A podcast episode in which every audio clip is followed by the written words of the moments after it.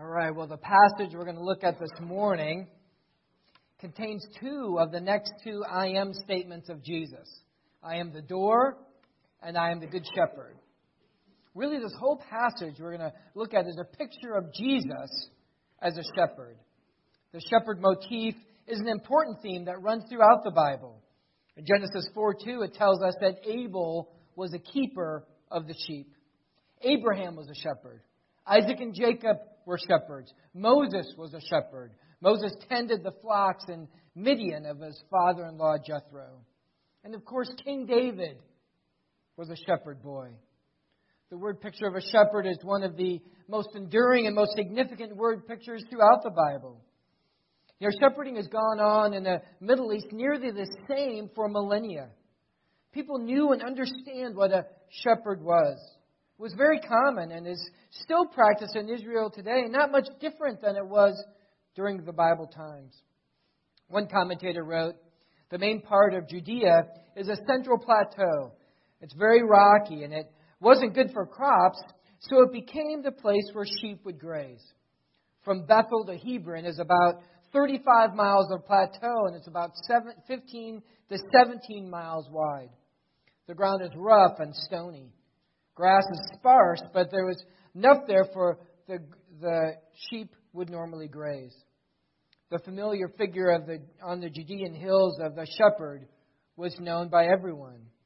The life of a shepherd was hard. It was arduous. He was outside against the elements, the heat and the cold. There's little grass in the air, so sheep tend to wander. There's no protective walls out there on the plateau or on the hillside or wherever they were. The narrow plateau was bordered by precipices and crevices into which the sheep could fall. It was easy for sheep to get lost and easy for predators to assault them and kill them. The shepherd's task was relentless vigilance, constant attention. Danger was all around danger from animals, danger from thieves and robbers who came to steal the sheep for their wool and the meat. One historical writer says that at night you'd meet a shepherd as he's coming back to the fold, sleepless, weather beaten, leaning on his staff. Every day was long and hard. One of the very interesting differences between a Middle Eastern shepherd and, let's say, a more uh, Western style rancher shepherd is the way in which they cared for the sheep. In the Middle East, the sheep are led by a shepherd. In the West, they are driven by a rancher. In the Middle East, the shepherd uses his staff to keep everyone moving together. In the West, a rancher will typically use a sheepdog to keep everyone in line. In the Middle East, the, the sheep not only know the voice of their shepherd, but they were often individually named. They knew their specific name. They were more like a pet than just a herd. In the West, the sheep also know uh, their ranchers' voices. But they're not typically individually named, and they're treated more like just a herd than a pet. With the Middle Eastern shepherd, there's an intimacy, there's a closeness. On some level, you could even say there's a relationship with the sheep. The shepherd knows which ones like to go fast, which ones like to go slow, which ones like to play, which ones are, are more serious, which ones are always the first ones to fall asleep, and which ones are always the first ones to wake up. The biblical shepherd motif is not a rancher herding sheep, but it's a shepherd leading, providing, protecting, tending to the flock. This is the picture of the shepherd that, that God uses to describe himself, right? Perhaps the most famous chapter in the whole Bible, Psalm 23, starts off saying, The Lord is my shepherd, right? I shall not want. He makes me to lie down in green pastures. He leads me beside still waters. He restores my soul. He leads me in paths of righteousness for His name's sake. Even though I walk through the valley of the shadow of death, I will fear no evil. Why? Because my shepherd is with me, guiding me, directing me, protecting me. Your rod and your staff, they comfort me. See, this picture of a gentle yet strong shepherd is a picture of our God. He provides for our needs. He gives us rest. He leads us. He restores our soul. Even in the midst of the greatest turmoil of life, even in the midst of great loss, we have nothing to fear because our God, our shepherd, is with us, comforting us. This is the ultimate picture, a beautiful picture of a biblical shepherd, of God, our shepherd. Psalm 77:20 says, you, you lead your people like a flock. Psalm 79:13 says, "But we your people, the sheep of your pasture, will give thanks to you forever. From generation to generation, we will recount your praise." Psalm 81 says, "Give ear, O shepherd of Israel, you who lead Joseph like a flock, you who are enthroned upon the cherubim, shine forth." Psalm 95, 6 through 7 says, Oh, come, let us worship and bow down. Let us kneel before the Lord our Maker, for he is our God, and we are the people of his pasture, the sheep of his hand. Psalm 100, 1 through 3 says, Make a joyful noise to the Lord, all the earth. Serve the Lord with gladness. Come before his presence with singing. Know that the Lord, he is God. It is he who made us, and we are his. We are his people, the people of his pasture. Hebrews 13, 20 through 21 in benediction says, Now may the God of peace, who brought again from the dead our Lord Jesus, the great shepherd of the sheep, by the blood of the eternal covenant, equip you with everything good that you may do his will, working in us that which is pleasing in his sight through Jesus Christ, to whom be glory forever and ever. 1 Peter 2, 20 4 and 25 says, He himself bore our sins on a tree that we might die to sin and live to righteousness. By his wounds you have been healed. For you were straying like sheep, but have now returned to the shepherd, the overseer of your souls. And of course, from the passage we're going to look at today in John chapter 10, verses 11 and 14, Jesus says, I am the good shepherd. The good shepherd lays down his life for the sheep. I am the good shepherd. I know my own, and my own know me. From the Old Testament to the New Testament, from God the Father to God the Son, our God is pictured as a shepherd, intimately leading, providing, protecting, saving his sheep. The Lord is our shepherd. How blessed are we to be his sheep? Today we're going to look at Jesus' statement, I am the door. If you have your Bibles with you, please turn uh, to John chapter 10. John chapter 10, starting at verse 1. Says, Truly, truly, I say to you, he who does not enter the sheepfold by the door, but climbs in another way, that man is a thief and a robber. But he who enters by the door is the shepherd of the sheep. To him the gatekeeper opens, the sheep hear his voice, and he calls his own sheep by name and leads them out. When he has brought out all his own, he goes before them, and the sheep follow him, for they know his voice. A stranger they will not follow, but they will flee from him, for they do not know the voice of strangers this figure of speech Jesus used with them, but they didn't understand what he was saying to them. So Jesus again said to them, Truly, truly, I say to you, I am the door of the sheep. All who come before me are thieves and robbers, but the sheep did not listen to them. I am the door. If anyone enters by me, he will be saved, and will go in and out and find pasture. The thief comes to steal and to kill and destroy. I have come that they might have life and have it abundantly. I am the good shepherd. The good shepherd lays down his life for his sheep. He who is a hired hand and not a shepherd who does not own the sheep sees the wolf coming and leaves the sheep and flees. And the wolf snatches them and scatters them. He flees because he's a hired hand and cares nothing for the sheep. I am the good shepherd. I know my own, and my own know me just as the Father knows me, and I know the Father, and I lay down my life for the sheep. And I have other sheep that are not of this fold. I must bring them also, and they will listen to my voice. So there will be one flock, one shepherd. For this reason, the Father loves me because I lay down my life that I may take it up again. No one takes it from me.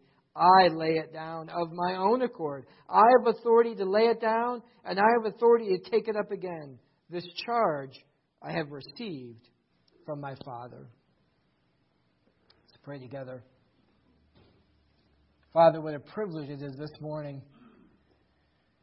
to be in your word and to be thinking about our Jesus as our good shepherd, the door of the sheepfold. Lord, teach us today what that means, and then not only intellectually and to understand new things, but Lord, apply it to our hearts and our lives. Spirit, use your word to change us and to challenge us this day. In Jesus' name, amen. Well, this whole passage works together as one, but on this Sunday, I want us to look at the first part of the passage, verses 1 through 10, where Jesus draws a word picture here of a, of a shepherd. Everyone listening to him understood completely uh, you know, what the word picture was that he was drawing here. But for us, it might be a little bit unknown. So I want to take a moment to describe it for us a little better that will help us to understand what Jesus is teaching here. So I want to project here a picture um, of a sheepfold.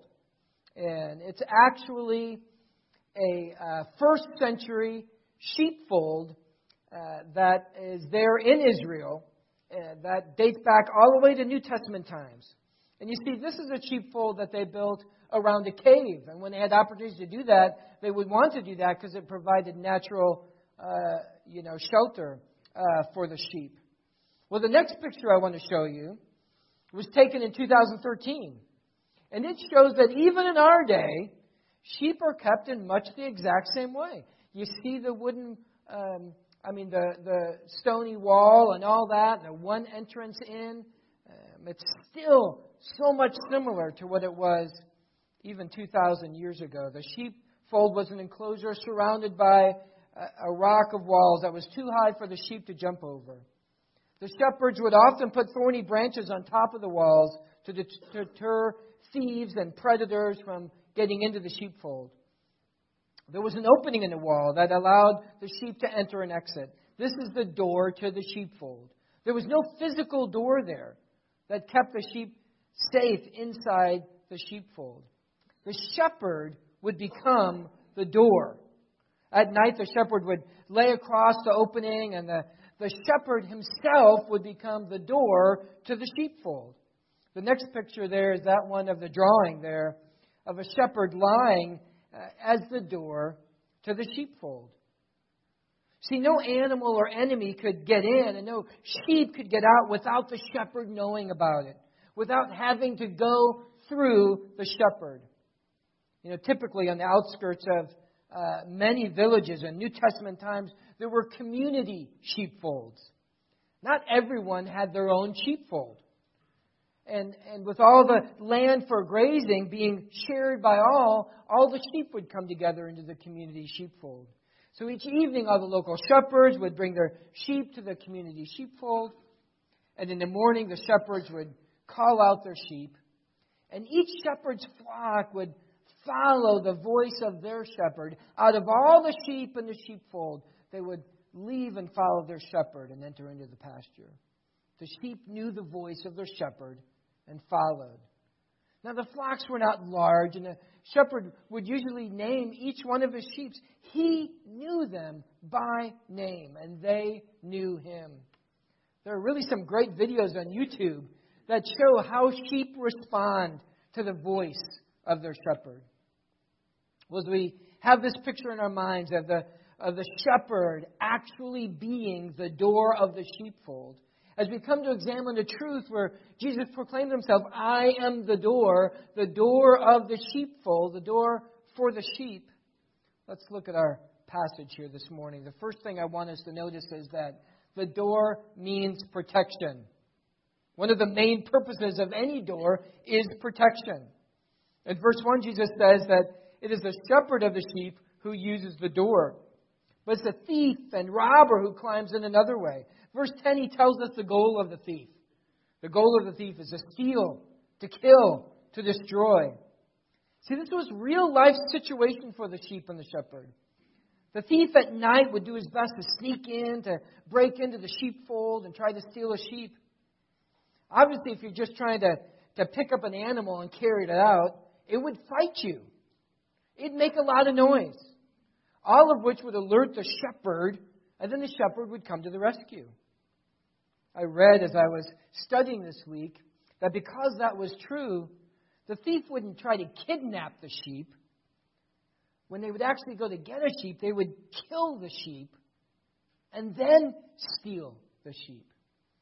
You see, this thief comes to kill and to destroy. It's interesting in our passage today that Jesus identifies who are the thieves and the robbers in verses 7 and 8.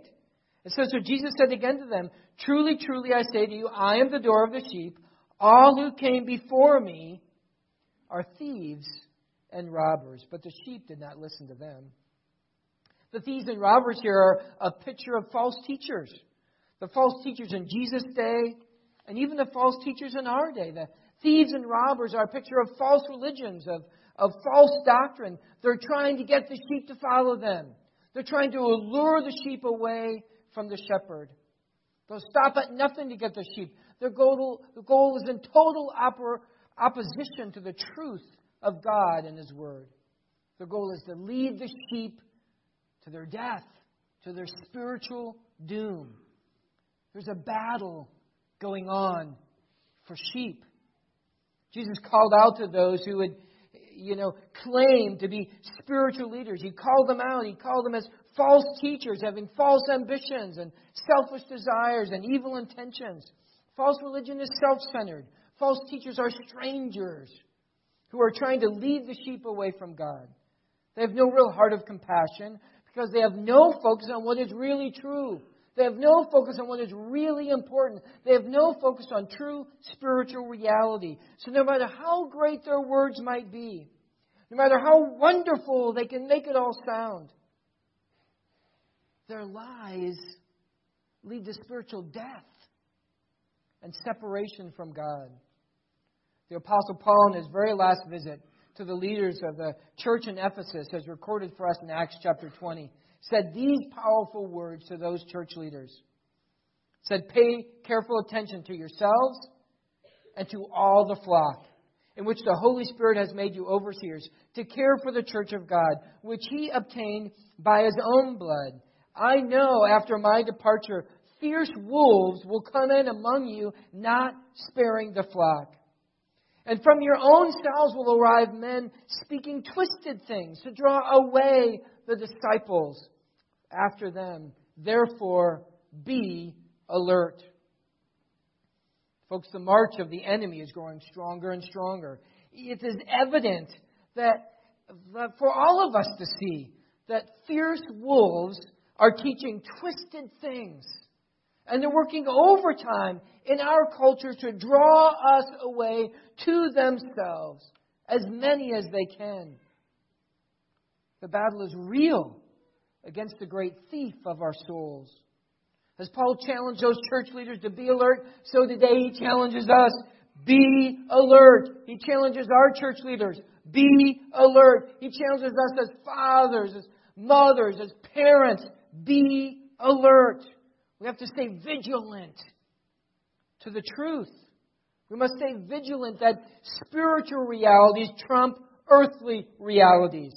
We must stay vigilant to the truth that spiritual treasure trumps material wealth. We must stay vigilant to the truth that eternal truth trumps temporary happiness.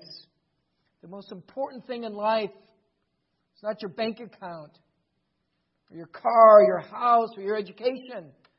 The most important thing in life is to know God, to be known by God, to love God, to be loved by God, to follow Him. We must stay vigilant on the truth.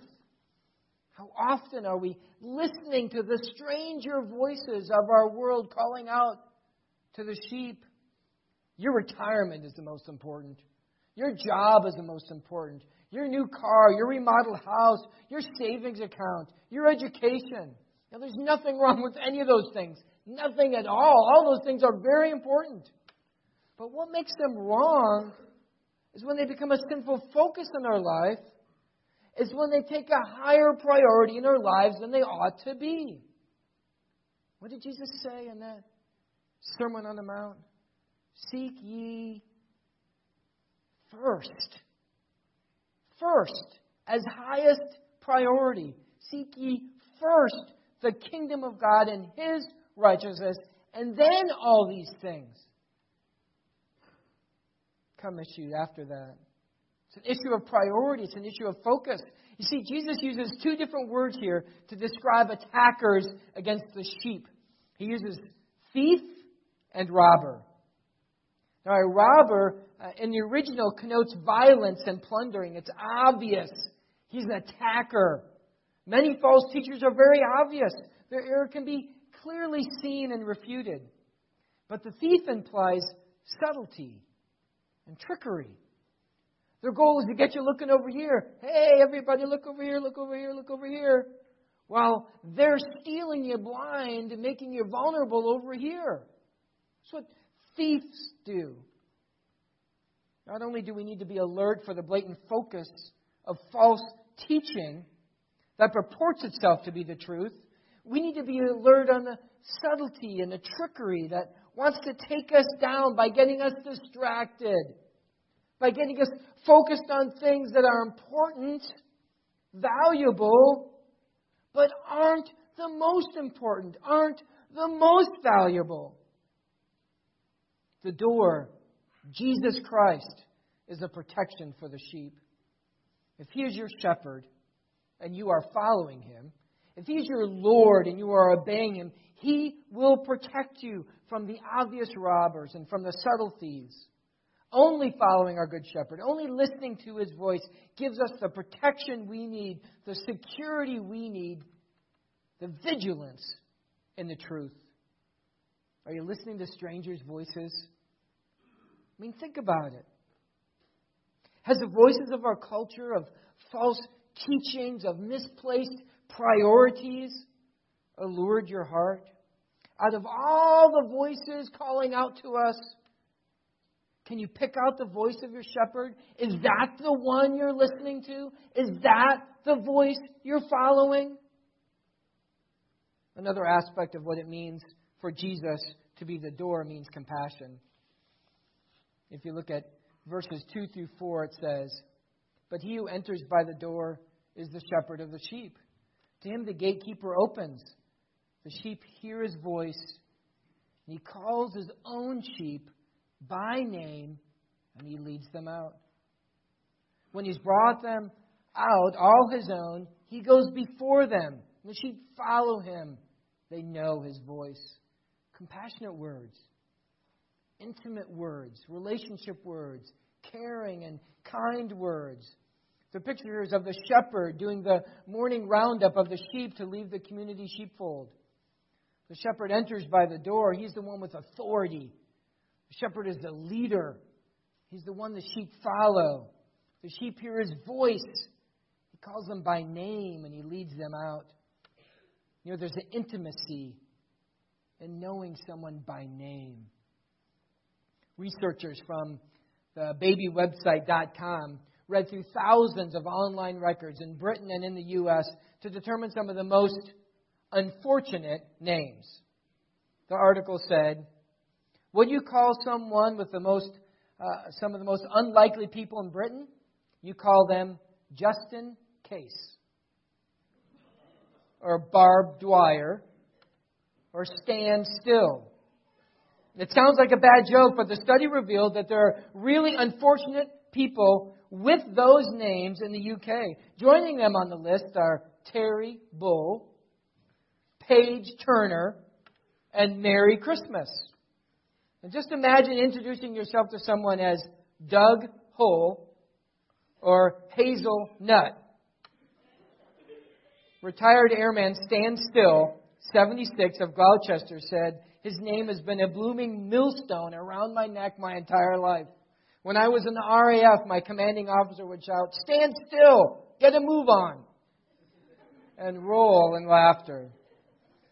So they got hugely boring after a while. But 51 year old Rose Bush from Coventry said she loves her name. I always get comments about it, but they're always very positive, she said. Researchers also scoured phone records in the U.S. and found some unlikely names here too, like Joe King and Barry Cade and Tim Burr and Bill Board. They found a doctor with the last name Doctor. Who's your doctor? I go to Doctor Doctor.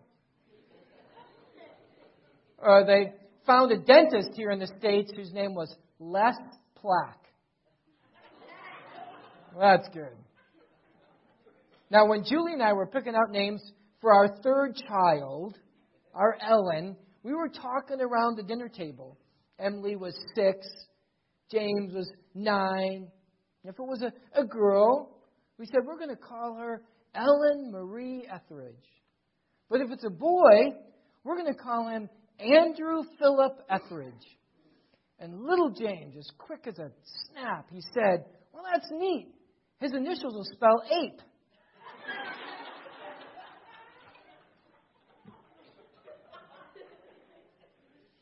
See, we all have a name.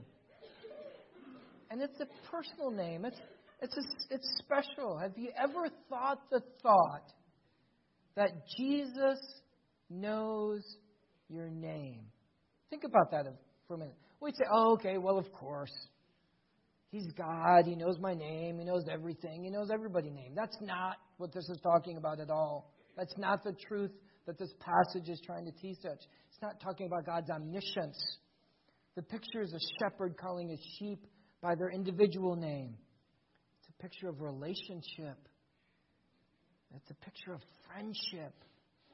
It's a picture of the intimacy of family. Think about it.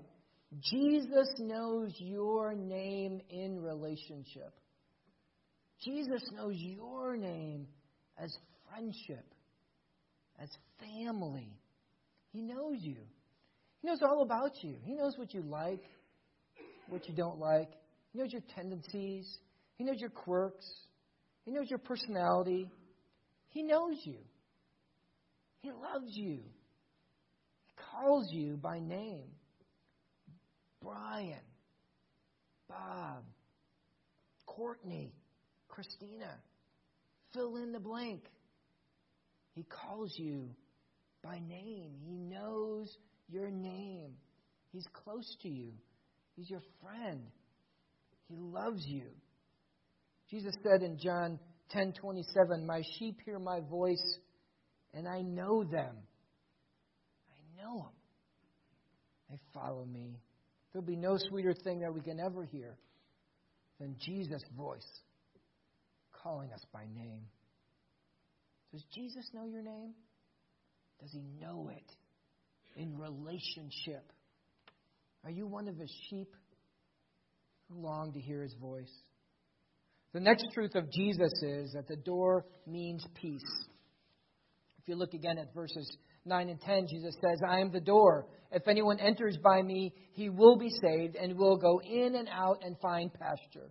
The thief comes only to steal and kill and destroy, but I've come that I might have life and have it abundantly. What does Jesus, the door of the sheepfold, give to his sheep? He gives them pasture. He gives them abundant life. Remember Psalm 23? The Lord is my shepherd, I shall not want. He makes me lie down in green pastures. For the things in life that are most truly important, the spiritual needs of our lives, Jesus, the Good Shepherd, leaves us wanting nothing. He supplies it all. I shall not want. He leads us into green, luscious, bountiful pastures. He leads us beside still, refreshing, soul quenching water. Now, folks, think about this. This is not some shallow teaching that somehow God makes your life easy with material things. Even in Psalm 23, it talks about the valley of the shadow of death. It talks about having to deal with difficulty and turmoil and loss. It talks about fear. It talks about dealing with enemies. The life of a follower of God is not about getting a life of ease. It's not. Most often in our lives include significant life challenges. That's the obvious teaching from the Bible, from cover to cover. So often our thoughts of the bounty of the green pastures and the satisfaction of still waters so quickly turn to material, temporary, earthly delights. That wasn't so. Not up to like the 17th, 18th, 19th century. No one ever thought that. When they read Jesus' promises of abundant life, they didn't go to material things. See, the only reason we tend to think of God's promises as being fulfilled in materialistic possessions rather than in the spiritual bounty of the riches of Jesus Christ is because we are materialistic. It's because we live in a materialistic, consumer focused, comfort driven, selfish, thing oriented world. We have this tendency to take the great promises of God and reduce them to give me more things, God. Think about it. What more could God give you? Think about it. If you're, if you're a child of God, what more could Jesus do for you? Life, eternal life, forgiveness, peace with God, the peace of God ruling our hearts and lives, purpose, meaning, goals, priorities, salvation, hope, love, joy. Even God Himself gave Himself to us, the Holy Spirit within us. And we could go on and on and on, all that He has given to us. You see, Jesus is the door, and He leads us in and out to find pasture. And what luscious, abundant pasture it is. Now, as I challenge you with these words, I challenge these words to myself. Don't let the material cares and wants of our lives distract us.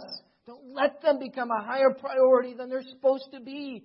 And then we miss out on the truth of the bounty of the riches of Jesus Christ.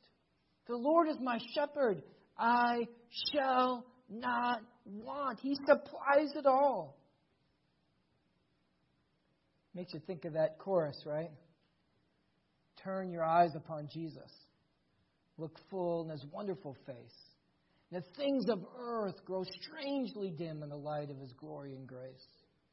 Perhaps it's time for us to stop asking God for more things and to start living life to the full with all the truly important things that He's already given to us. All right, folks, that's the best sentence of the sermon right there. And I'm going to say it again. Perhaps it is time for us to stop asking God for more things and to start living life to the full with all the important, with all the incredible, valuable things that He has already given to us. Well, lastly, we see that Jesus is the door of salvation. In verse 9, Jesus says, I am the door. If anyone enters by me, he will be saved. You see, when the, the sheep entered by the door of the shepherd, they were saved from death. They were saved from the thief and the robber. They were saved from their own bad decisions. When we enter by the door of the Good Shepherd, we are saved from spiritual death. We are saved from false teaching. We are saved from the spiritual choices and consequences of our lives. Here's the interesting thing about doors, right? Doors require decisions. Doors require decisions. Are you going to open it and go through? Get to the other side? Or are you going to stay outside the door? See, Jesus doesn't say, I'm a door that leads to salvation, right? He didn't say that. Jesus said, I am the door, the door that leads to salvation. All other doors open, but they don't open on the pathway to heaven, there is only one door. Only one door that opens the pathway to heaven, and that door is Jesus. There's a little Christian kid song. It's called One Door and Only One. And it goes like this One door and only one, and yet its sides are two.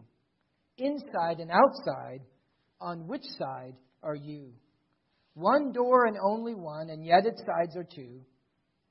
I'm on the inside. On which side are you? It's a simple song, but it's a powerful question.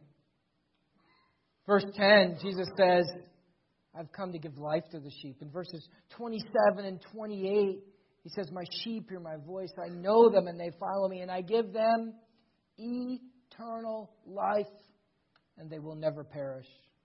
Jesus is the only door for the salvation of our souls. Jesus is the only door that leads to eternal life. Doors require decisions. Only one door, yet its sides are two. Inside and outside, which side are you? Today, right now, answer that powerful, simple question. On which side are you? Have you gone through the door of Jesus Christ to the only pathway of salvation? Let's pray.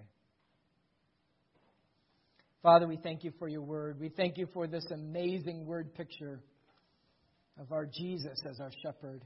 We thank you for the truth that it teaches us, and we pray right now you would continue teaching us. Through your Spirit, you would drive home the truth that you want us to follow. Through your Spirit, you would be convicting us and challenging us and, and changing our thoughts and our attitudes. And Lord, we cry out to you in prayer.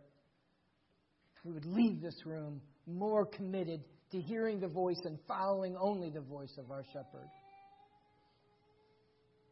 And Lord, if there's any here today that have never walked through that door and have never made that decision to take the door right now, if you're that person and you know you've never done that, you can right now pray to Him and exchange your life of sin for His salvation. Exchange our sin for His joy and hope. Today, do that. In Jesus' name, amen.